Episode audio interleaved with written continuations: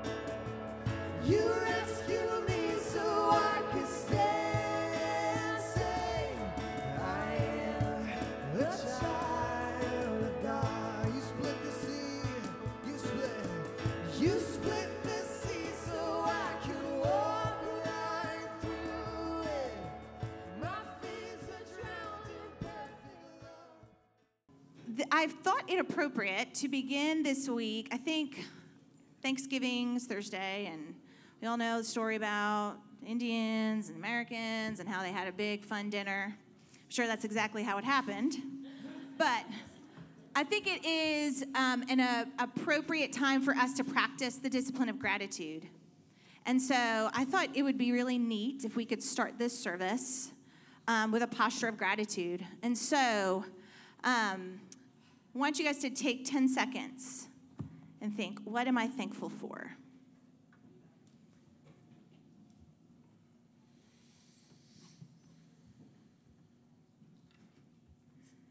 All right, let's hear some of them. If you'll yell it out.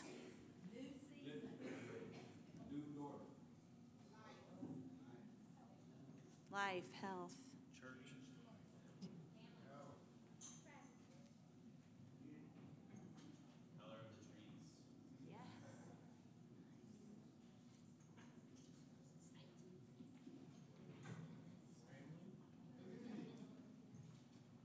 All right, if you'll stand with your heart in a posture of gratitude today.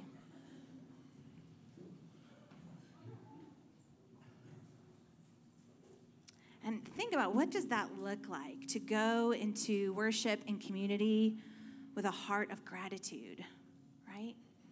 Um, it totally changes the way we approach this time.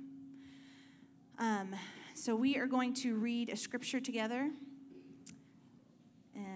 Psalm 90, 1 through 8. I'm going to read from here.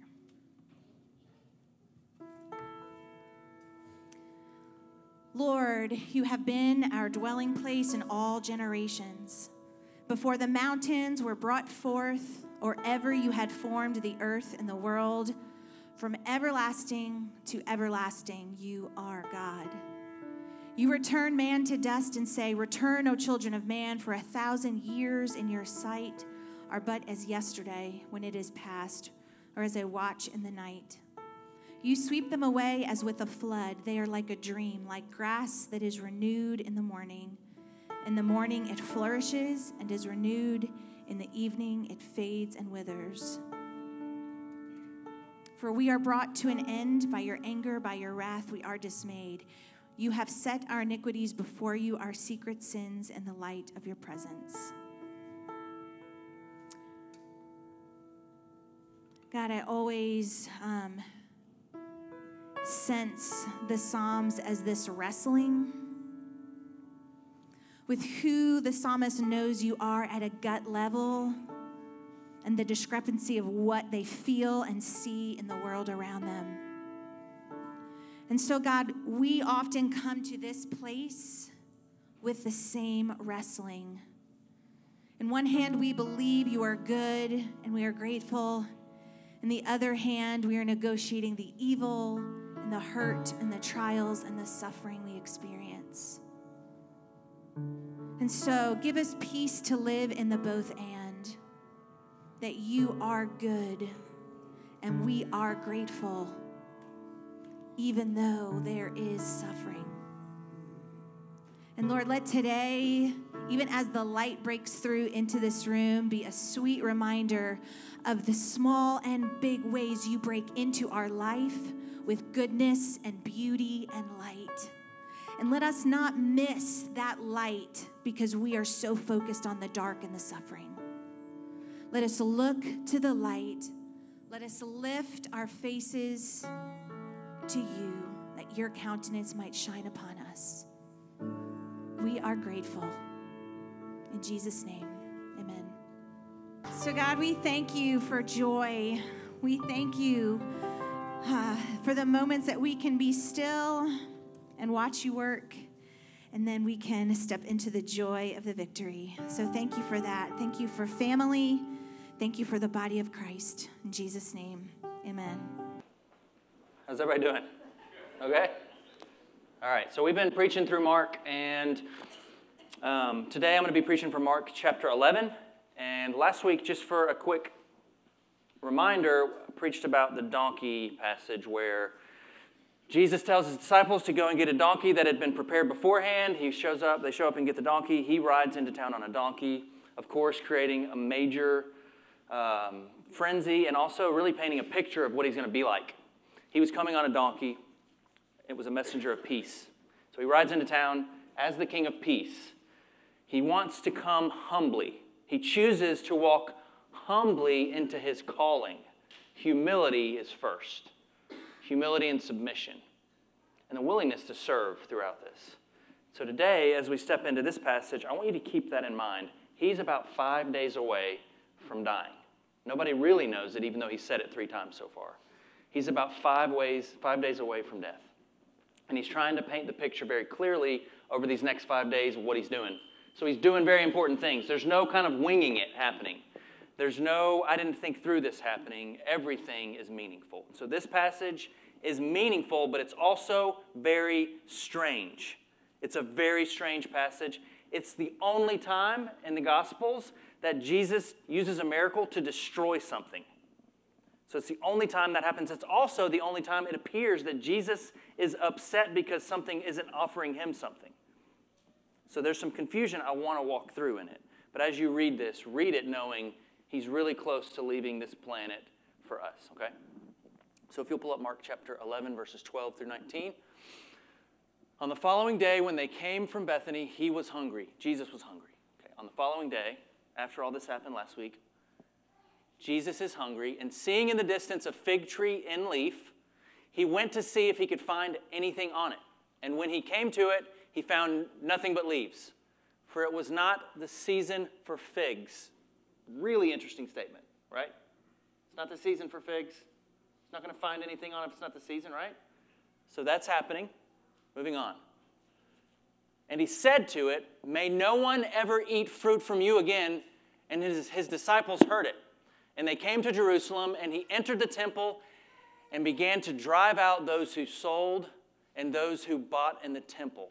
And he overturned the tables of the money changers and the seats of those who sold pigeons. Very, very like vivid kind of like, I want to do it in here, but I always feel like I'm trying to be like a trendy pastor if I do it. I'm like, I'm going to throw things, but I really want to break something to show when somebody's doing that, it paints a clear picture, right? If somebody were walking here and be like, you'd be like, whoa, calm, calm down. So this is not Jesus kind of things happening, and he's doing it in this temple, okay? This is creating a huge diversion. So, and he will not allow anyone to carry anything through the temple. And he was teaching them and saying to them, It is, is it not written that my house should be called a house of prayer for all the nations? But you've made it a den of robbers. Pretty bold. And the chief priests and the scribes heard it and were seeking a way to destroy him. For they feared Jesus, because all of the crowd was astonished at his teaching. And when the evening came, they went out to the city. Close your eyes with me, please. So, Jesus, the Gospels are this presentation of who you are. It's not just a, th- a bunch of things you did, it's trying to show us the kind of king that we are submitted to and desire to be with. So, as we talk through this passage, Jesus, bring it to life. Don't let, don't let this just be words, but let this be active and living. Let us really see what you're trying to say here. What are you trying to say to people through this passage? You're trying to say something. Let us get it. In Jesus' name we pray. Amen. I know there's been a lot of times in my life where I've projected a false self, and I've tried to think through like the times when I've done that. And specifically, one of the times when I projected a false self was when I was coming out of seminary because I literally should not have been at seminary. I don't have a high school education. And so um, I, I made it through seminary. Honestly, there was probably some cheating involved in that. And by probably, I mean there was some cheating involved in that.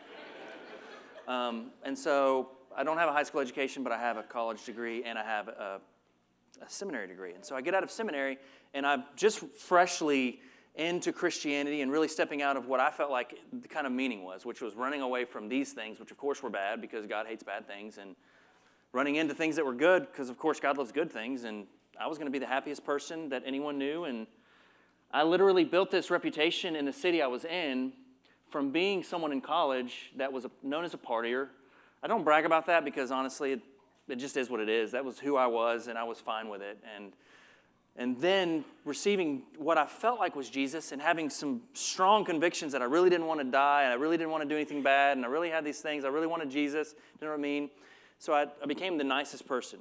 Like that, that's not even a real version of me niceness. That my identity was based on how nice I was as a Christian. There was no depth in it, there was no identity in it. And so I formed this reputation in Cleveland. Like Sarah started hearing about me. It worked for that. So at least, I mean, I know that God's a redeemer. It's all I had at the time, so at least that's what came out of it. So thank you, Jesus, for that. But I remember just being so exhausted by it. Like showing up at church, I was at a church that I went three times a week. I taught a Sunday school class. I had no business teaching a Sunday school class. I was I don't know what I was teaching, but it definitely wasn't straight from the Bible. It wasn't real good. It wasn't meat. It was very milky, um, and just feeling like I always had to be something more than I really was. Um, I had a history of drug addiction, I had a history of abuse, had a history of making terrible decisions, and so I didn't have a good identity. You, you know my testimony. So I remember for a period of about three or four years really putting a lot of energy, but not that I thought through it, just this is what you have to be. Like, if you're going to be a Christian, you're going to be happy and you're going to be joyful, and if you're sad or upset, you don't really need to show that. You need to bury that. And if you struggle with things still, which I did, you need to hide that right? Still struggled through addiction. Um, some that would be fun to talk about on a stage, some that would be embarrassing, and you'd be like, oh. And so I just hid it. It's just better to hide it, you know. And so I put on a face, and I wasn't trying to not be a good Christian. I wasn't trying to like cheat God. I just didn't know a better way to do it. Like it was too hard. I was too broken inside, and so I put on a face, and it was exhausting. And I realized that when we put on other faces, it's for a reason. When we put on false selves or live out of a place that's not really us, it's because there's something happening underneath the surface that's unhealthy. And I've always kind of sensed that when I read passages like the one we just read, that I'm the tree that Jesus is mad at. Like Jesus, whenever I've read this passage, I've always felt like I always put myself in that place. Jesus is going to curse something he's upset with. Of course, it's going to be me because I'm evidently not pleasing to the Father. Evidently not. I've got this brokenness. So I always put myself in this position of being the tree that he cursed. So if I was sinning or didn't understand, it's better to hide it than be called out to be destroyed by Jesus, right? Like, Jesus is my enemy. I literally thought that I was the enemy of Jesus for a long time. I didn't know that I was a prisoner and that Jesus was trying to free me. I didn't see that he was an ally trying to rescue me. I never saw that. And so you hide in that scenario. But if you're a prisoner, and he's promising to help free you, or if he's promising to help draw you out of things, it changes the conversation. It changes the conversation to know that he looks into my life, and if there are trees that are producing death, if there are trees that are religious that are destroying me, this is going to be one of those days. It's, it's been one of those days since I woke up this morning. I kicked over the family sign.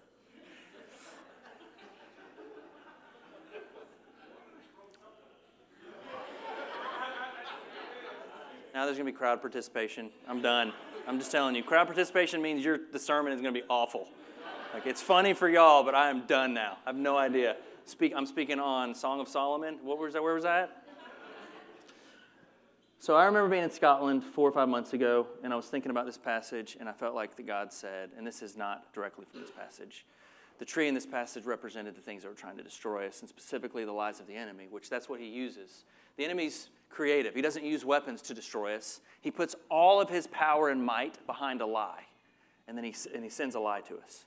And if he can get you to believe that lie, then death is coming. It's the tree of the knowledge of good and evil or the tree of life. And so so for me, when he looks into our lives, like this passage is about to share with us, he doesn't see you as the tree. Please look at me. You are not his enemy, right? If you were, you wouldn't care about it. You wouldn't be here. I always wondered, how do I know if I'm really someone he's coming after? Because the Pharisees in this passage don't care. They want him to not succeed. Do you want that? Do I want that? No. I want him to do whatever he wants to do on this earth. If that is in your heart at least a little bit, you're one of these disciples that he's showing this is what it's like. This is what it's like to be a follower. So he does some crazy things. I want to pray again. Close your eyes. This is just imaginative prayer. So I want you to just invite Jesus into your mind and specifically paint a picture in this prayer of your whole world, your life you and invite Jesus to walk into this place where you are, what does he want to say to you? What does he want to do? Give him space for just a second. Invite him in.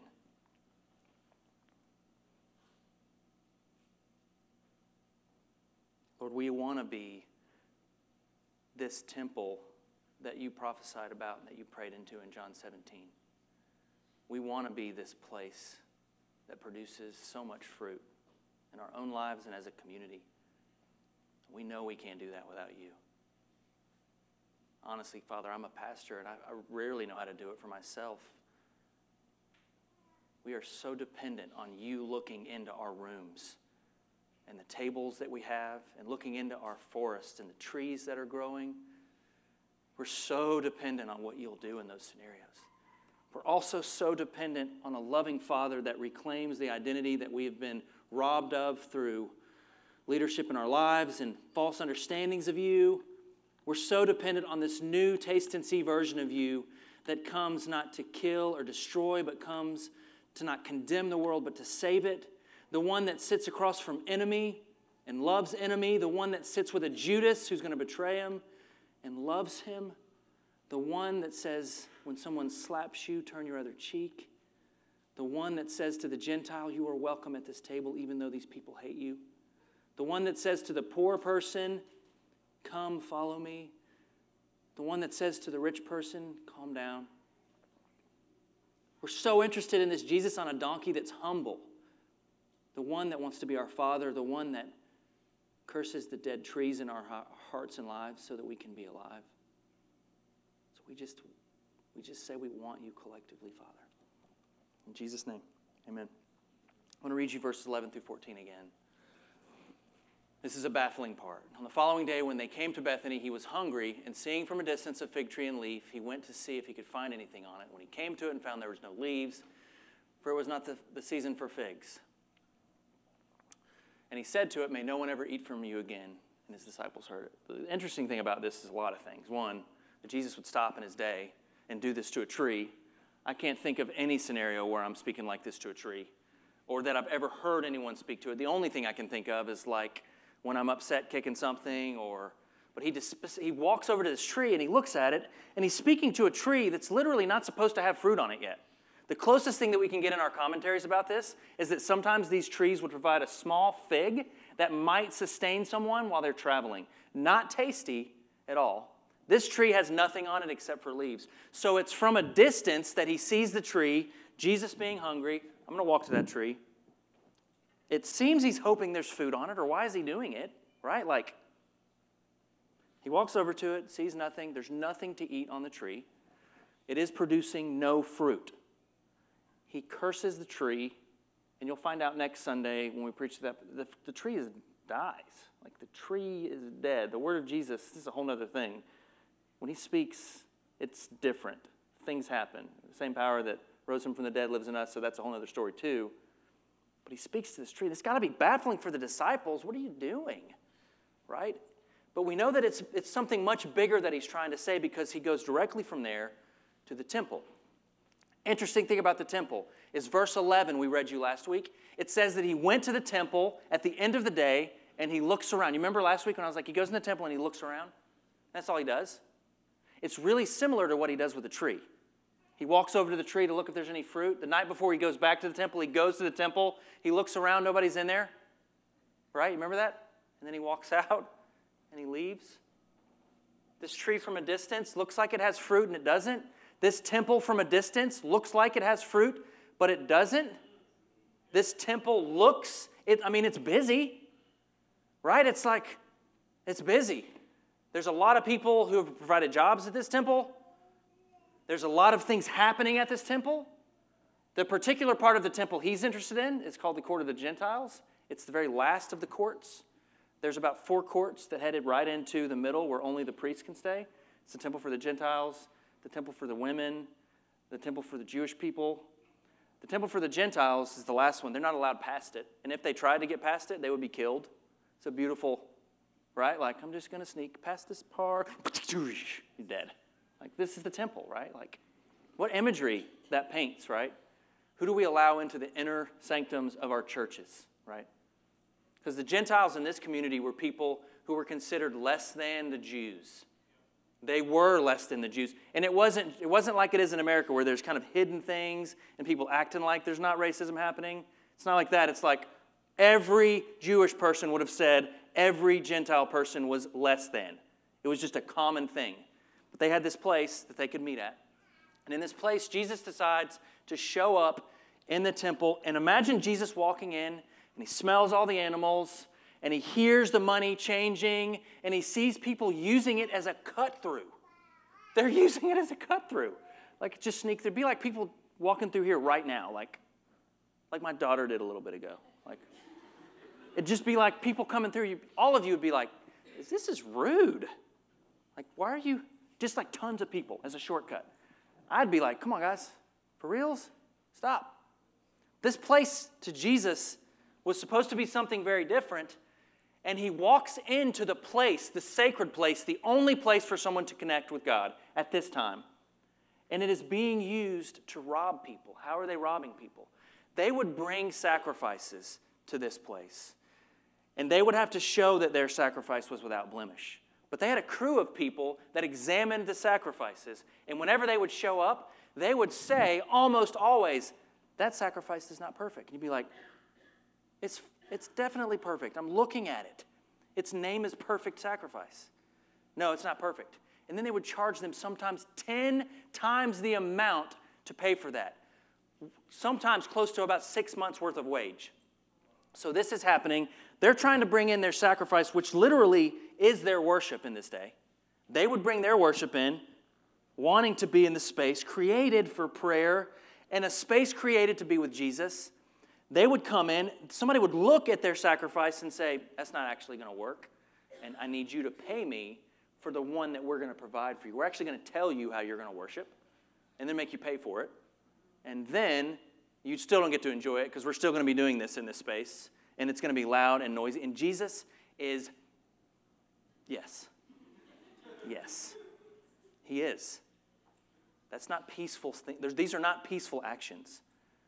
So Jesus becomes aggressive. He becomes aggressive with a religious structure that would abuse people, that would make it about nationalism. It's for all nations and all people, not just for the Jews. And he goes in and he starts turning things over. Jesus, I love it. Jesus cares about a space created for people to be with Him. Deeply, especially if those people already don't feel valuable and already, already know that people don't care. Jesus cares when we treat others the way that these religious leaders are treating those people.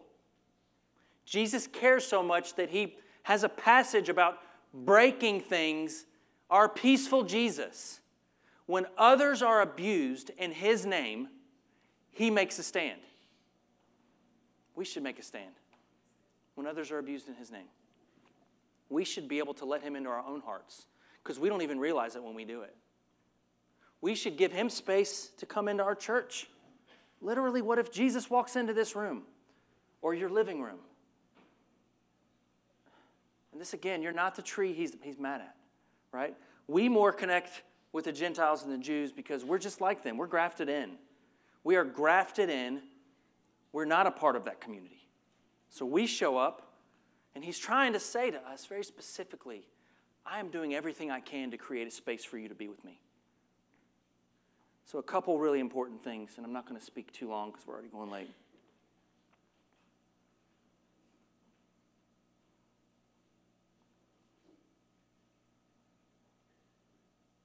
God cares what we produce.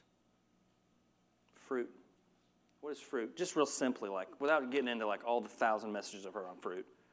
Fruit is a very simple thing. It grows off a tree. It is then taken into.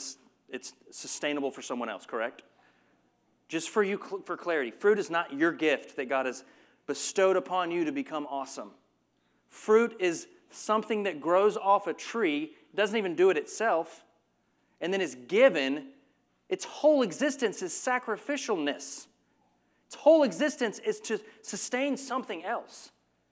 It's very clear what he's looking for in verse 12. I, I saw a tree, I wanted fruit. He walked over to it, no fruit.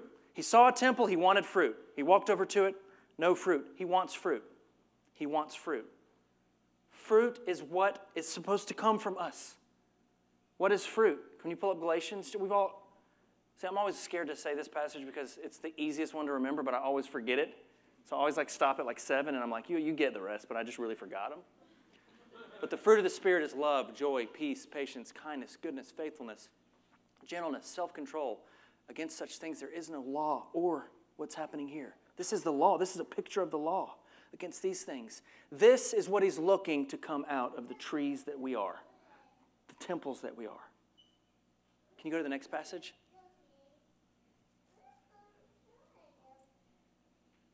So, also, faith by itself, if it does not have works, is dead. There's a way to read that religiously and to skip the whole portion about creating space to be with Jesus. That's not what this is saying. It's a different kind of fruit, it's a different kind of works. Can you go to the next one? Love does no wrong to a neighbor, therefore, love is fulfilling of the law. Can you go to the next one? He has told you, O oh man, what is good. And what does the Lord require of you but to do justice and to love kindness and to walk humbly with our God. Can you go to the next one? Religion that is pure and undefiled before God the Father is this. this makes me want to weep. Um, to visit orphans and widows in their affliction and to keep oneself unstained from the world. What is he asking us to produce? What is he saying when he looks at our temples? The mission of Jesus is very simple. He's coming to restore all things, including his people. And when he looks into our lives, he wants, you're poor. You're poor in spirit. You're away. You're the Gentile. You have no community. You have a longing to understand what's happening and the desires in your heart. He's trying to redeem it, He's trying to restore it, and He's coming after you to do it. So, two things I want you to take from this passage we have to produce fruit. And you can't do what I did and make yourself produce fruit. You can't make yourself happy. It just starts to get weird. If you're not really you, it just starts to get weird. I, I don't think we need any more Christians who pretend to be something they're not. I think we need more people who just be honest about what they're really struggling with and then not feel like they're going to be attached to a cross because Jesus already did that. Our world needs to hear. We don't need to hide our people who are struggling. We need to be honest about our struggles and come to the table like, I'm really actually dealing with this. This is really me. I feel like I have to be perfect right now, and I'm dying inside. I don't know how to do this. The world needs people who will take their masks off and find a Jesus who is trying to show them into restoration and trying to clear a space for you in the temple. He wants to do that for you. So he wants us to produce fruit. And then he wants us to know how he approaches us. Who are you in this passage? Really seriously think about this. I felt like forever I was the tree that Jesus was mad at. So whenever I hear these strong words, I'm always the tree dying. You're going to, I always feel like that. That's something I have to fight. Do you feel like you're the religious leaders? Like the church should be this? I don't sense that in our community. I don't sense that many of you feel like all these other people are idiots and they should stay out. Do you feel like you're the disciples where you're watching Jesus walk around and you're just confused? What are you doing talking to trees, Jesus? You should not go into the temple like that. These guys already want to kill you, and we know that for sure because it says, then they conspired on ways to kill him. Right? Who do you relate to in this? Are you like Jesus? If you are, you're amazing. But I do know this that he wants us to know how he approaches us. All of this is happening for a space to be created where you can be with him, uninhibited, unhindered, you and Jesus. So, again, I'm going to ask you to close your eyes.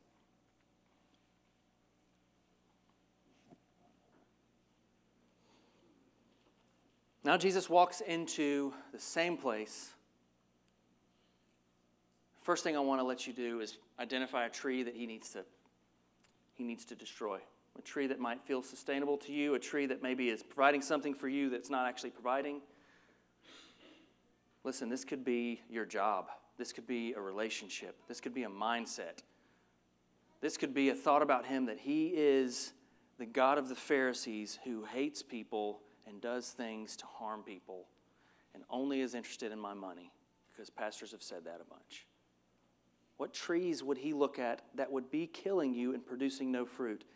That within your heart he would say, May no one ever eat from you again. In fact, I want you to picture him speaking to the tree in your heart, in your life right now, that is destroying, and him saying your name Josh, may no one ever eat from the tree of success in your heart again. May no one ever eat from the tree of vanity in your heart again. May no one ever eat from the tree of worthlessness in your heart again. What lie is floating around in there that Jesus wants to look at and speak death to the lie? May no one ever eat from you again. So, Father, you want to create a space for all of us to be with you. Just continuing, Jesus takes your hand and he leads you to a created space for you to be with him. He is your Father. He speaks lovingly over you. He speaks dearly over you. My beloved, you belong to me. He speaks, son, daughter, your worth is settled. He speaks to those things that are lying to you and he says, die, but then he speaks to your heart and he says, come alive.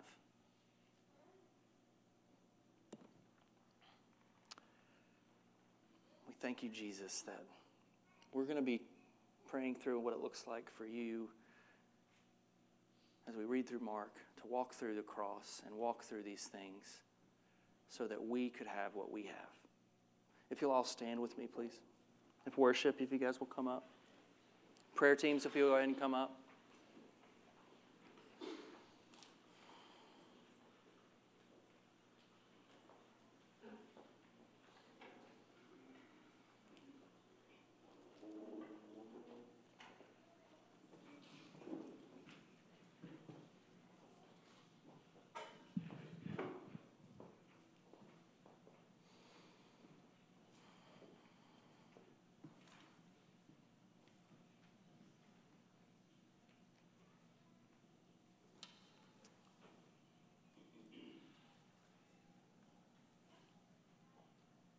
Father, we just present ourselves to you.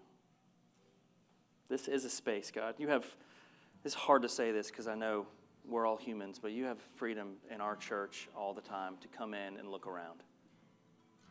If there's things involved in here that are harming people, and I'm sure there probably is in some way, I pray that you would look into those things and destroy them and flip those tables, tables over. But God, I just pray that we would have your heart, that this would be a house of prayer for all nations.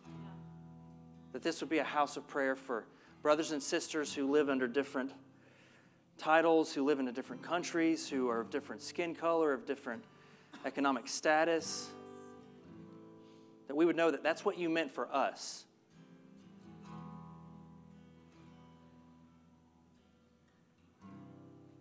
God, that this would be that church that you prayed about, that we would be the house of prayer for all nations, and that we would not be a place that robs people, but the people who need you most, the people who are poor, would receive from you, God. That this wouldn't just be a cut through for another thing in life, but this would be the place, God, where people meet with you. I know it's late, guys. I'm just going to speak over you guys. I don't typically do this, so forgive me even for prefacing that, but God is trying to restore intimacy in some of you, and some of you have become so good at being a part of a group like this or doing something or serving, volunteering at a church that you've, you've had a mask on, not because you're evil, but because you just don't know what to do. But underneath the surface, you don't understand intimacy with your Father. You don't understand that that's what it's been about. You don't understand that He desires to be with you, and in that being with you, formation happens. He wants to restore intimacy with you.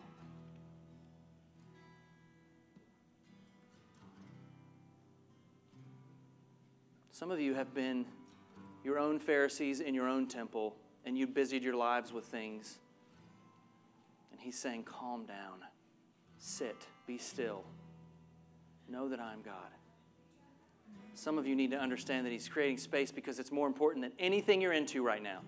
Literally, my prayer for you is that if you're a part of something that will provide you with millions and millions of dollars, but He is not in it, that it would fail instantly and that you would be a rich man in the kingdom, a rich woman in the kingdom, and have a full life of vibrancy led by the Holy Spirit, helping people, loving people, that you would hand over all of these things that have been handed to you by the world success, best things, that you would hand those over in the emptiness underneath it and the facade that it is for the truth of the gospel, which is right with us always, always where we're at, never wanting us to be more in this world than we are, and taking us deeper into His kingdom.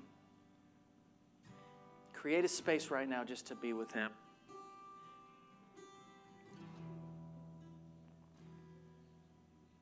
If you need prayer at all, please let our prayer team pray for you.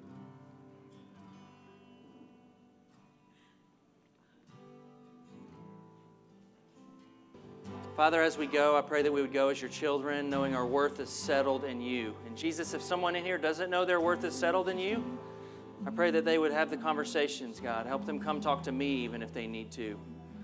You've pursued them and you love them. And as we go, I pray that we would pursue and love others. Those in our lives that are marginalized, those in our families that are annoying, those around the table this Thursday that are hard to be around. Help us to exude the love of Christ, God, but help us to walk being loved. Thank you for River City and thank you for every good gift, for it is from you. In Jesus' name we pray. Amen. Love you all. Thank you.